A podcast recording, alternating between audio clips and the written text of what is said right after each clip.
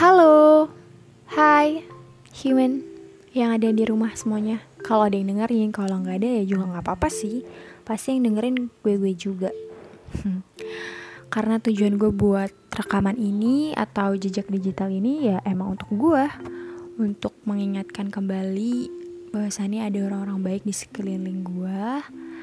Karena kadang kita tuh selalu ingat kejahatan orang aja. Keburukan orang lain ke kita kayak dia jahat ya sama gue kok gue diginin sih sama dia? Padahal sebenarnya orang yang baik sama kita tuh banyak kok. Kenapa kita jarang untuk memikirkan ya dia baik ya sama gue? Itu pasti jarang banget. Paling kalau kepikiran pas hari haknya aja. Setelah itu udah lupa kalau dia pernah baik sama kita. Jadi tujuan gue bikin rekaman ini ya untuk ngingetin gue kalau ada loh orang baik hebat dan berpengaruh banget untuk hidup gue.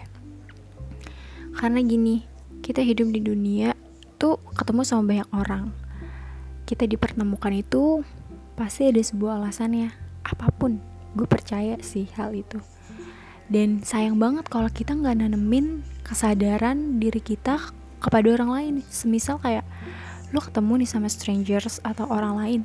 Sebenarnya tuh bisa lo tuh bisa dapetin hal baik dari dia pelajaran dari dia kalau lo mau. Jadi ya kalau gue sih selalu pengen gue tuh dapet sesuatu gitu dari orang lain meskipun gue nggak kenal sama orang itu. Ya supaya lebih bermanfaat buat gue dan supaya dia juga bermanfaat gitu. Gue bakal ngadu ke Tuhan kalau ya Allah dia baik banget loh ya Allah ternyata dari dia gue bisa belajar. Nah itu kan juga pahala juga gitu buat dia. Tapi dia nggak tahu kan gitu sih. Jadi kisah ini sebenarnya random sih. Ya gitu-gitu aja. Sederhana simple. Mungkin orang juga dengernya bakal kayak apaan sih? Over banget tentang hal ini. Tapi ya bagi gue ini berarti kok. Jadi gue itu ke kampus karena gue ada tugas nyerahin proposal. Bukan proposal sih LPJ terus garis ke fotokopian yang di mana fotokopian yang bagus itu ya deket kampus doang. Karena di rumah gue tuh terlalu umum dan gue udah nyoba juga. Ya gagal dan mengecewakan. Akhirnya gue nekat ke kampus sendiri. Tadinya juga sama teman tapi karena hujan tiba-tiba jadi dia nggak bisa hadir.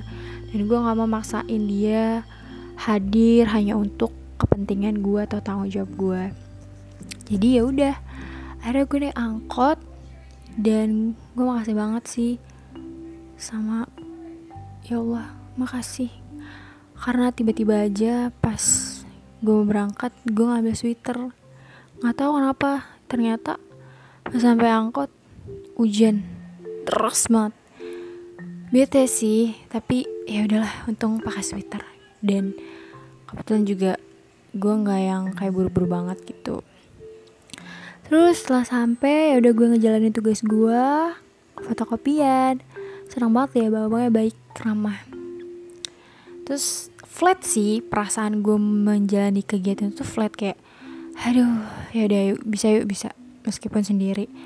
Setelah selesai akhirnya gue balik beli cireng dulu sih. Karena kayak ya buat naikin mood deh gue beli cireng. Akhirnya gue beli cireng habis itu gue pulang deh nungguin angkot gue naik angkot.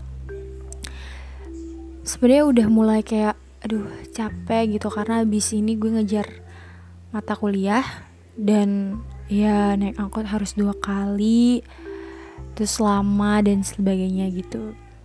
Tapi ternyata awalnya gue biasa aja tuh di angkot.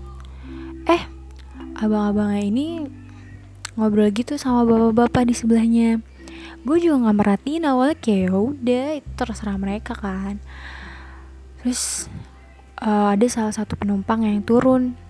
Nah abis turun baru deh di situ gue mulai menyimak atau mulai apa ya memperhatikan si abang-abang angkot ini. Karena di situ penumpangnya sisa gue sendiri di belakang. Dan satu lagi bapak-bapak di sebelahnya si abang-abang angkot ini awalnya gue kira bapak-bapak ini tuh teman nariknya teman narik angkot tapi ternyata tuh bukan. Dia tuh beliau sama aja kayak gue itu penumpang. Terus yang bikin gue kaget di sini tuh si abang-abang angkot. Manggilnya apa ya? Ya udah nggak apa-apa deh abang angkot aja. Dia tuh cerita tips dan trik terus strategi penjualan pedagang kaki lima atau pedagang-pedagang kecil yang suka di terminal di bis-bis gitu dia ngasih tahu. Dan yang gue kagetnya cara penyampaiannya tuh bagus banget gitu. Nah dia bicaranya tutur bahasanya terus ekspresi wajahnya. Itu gue kayak dapet aja gitu pesan yang disampaikan nah yang makin gue kagum dan kaget lagi pas banget juga nih ya dia berhenti dan dia mempraktekkan apa yang udah dia kasih tahu. Tiba-tiba ada tukang kanebo. Terus uh, tukang kanebonya ini tuh yang sat satu megang sampel sat sisanya lagi 10 pieces lah. Itu udah dibungkus rapi. Terus bang beli bang gitu. Terus si abang angkot ini coba bang mau lihat sampelnya gitu. Oke boleh nih. Berapaan? 10 ribu Oh, bang, saya mau beli yang sampelnya aja deh. Saya mah sukanya yang bekas, lagi buru-buru juga belinya. Nah, terus si tukang kanibo ini tuh agak kayak, um, uh, kenapa bang? Gitu panik gitu kan kayak, aduh, itu gimana ya? Jangan deh bang, yang baru aja. Enggak bang, saya maunya yang ini gimana dong? Gitu dengan bahasa yang lembut ya. Terus ya udah deh bang, tapi 2000 lagi kata si tukang kanibo. Akhirnya dibelilah tuh. Terus dia ketawa abang angkot ini ketawa. Si bapak-bapak sebelahnya nanya dek kok kamu belinya yang bekas sih? Gitu. Nah baru di sini dia jelasin uh, itu tuh sebenarnya teknik aja strategi mereka.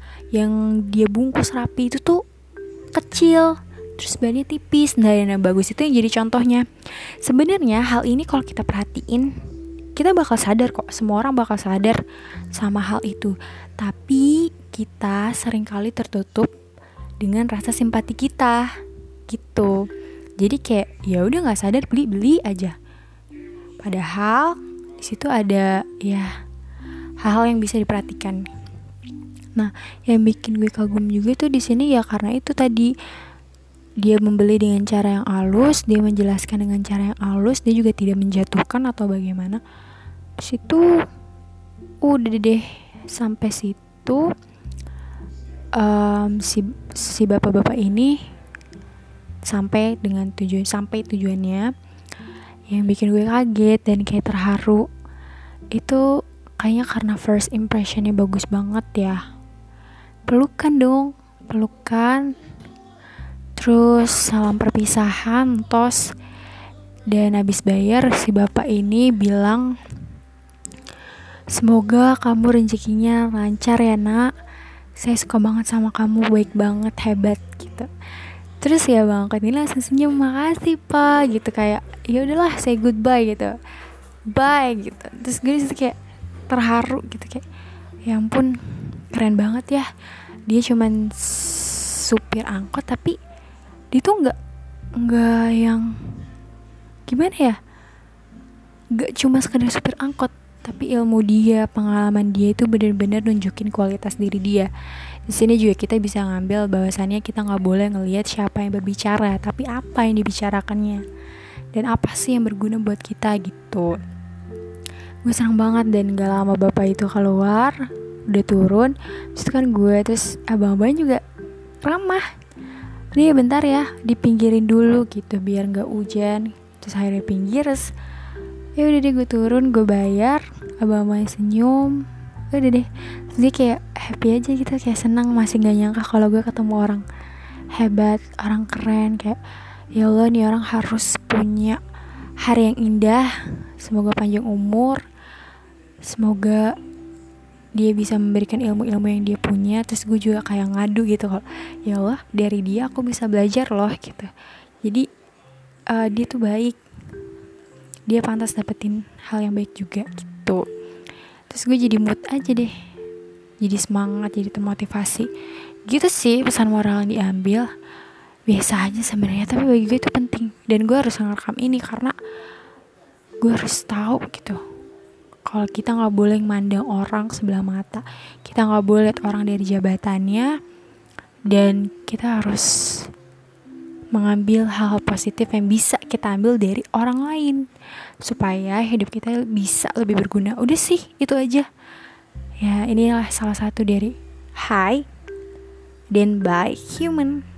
Oke okay, pamit undur diri. See you next. Bye